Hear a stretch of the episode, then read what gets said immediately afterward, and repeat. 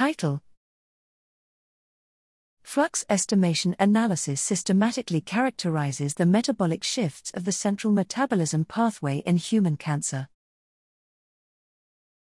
Abstract Glucose and glutamine are major carbon and energy sources that promote the fast proliferation of cancer cells. Metabolic shifts observed on cell line or mouse models may not reflect the general metabolic shifts in real human cancer tissue.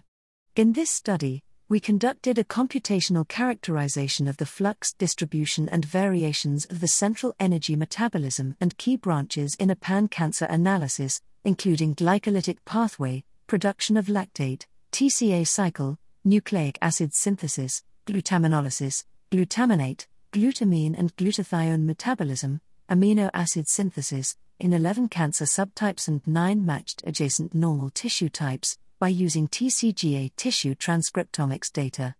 Our analysis confirms the increased influx in glucose uptake and glycolysis and decreased upper part of TCA cycle, i.e., Warburg effect in the analyzed cancer types.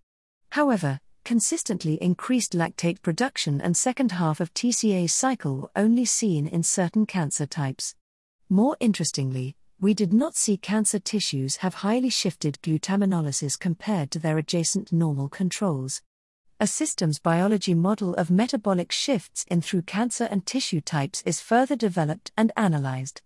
We observed that 1. Normal tissues have distinct metabolic phenotypes, 2. Cancer types have drastically different metabolic shifts compared to their adjacent normal controls, and 3. The different shifts happen to tissue specific metabolic phenotypes result in a converged metabolic phenotype through cancer types and cancer progression.